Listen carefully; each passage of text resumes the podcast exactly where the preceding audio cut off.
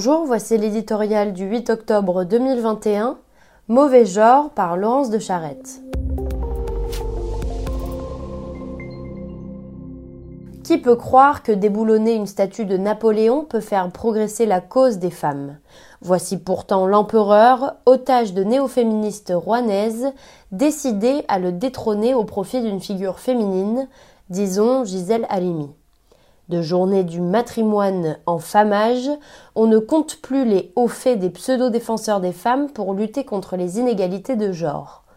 On aimerait sourire de leurs dernières trouvailles si leur discours n'était si dangereux.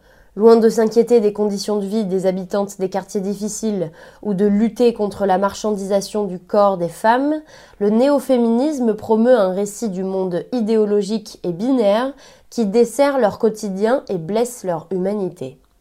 Qu'une forme de surplomb social ait pu exister à travers l'histoire n'autorise nullement à théoriser l'oppression générale des femmes par les hommes, pas plus qu'à faire de la haine du patriarcat la matrice de nos sociétés.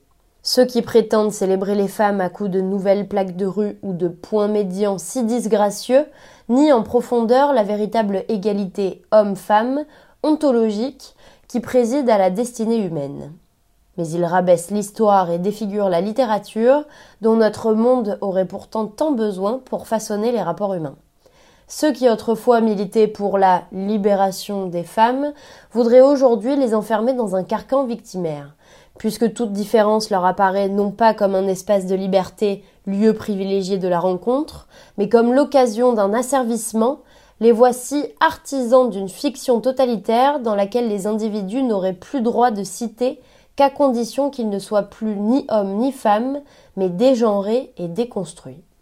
Or, l'ivresse de la déconstruction est contagieuse et s'étend vite du néo-féminisme au décolonialisme.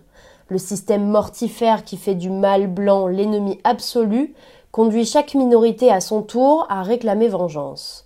Vite qu'on nous rende la statue de Napoléon.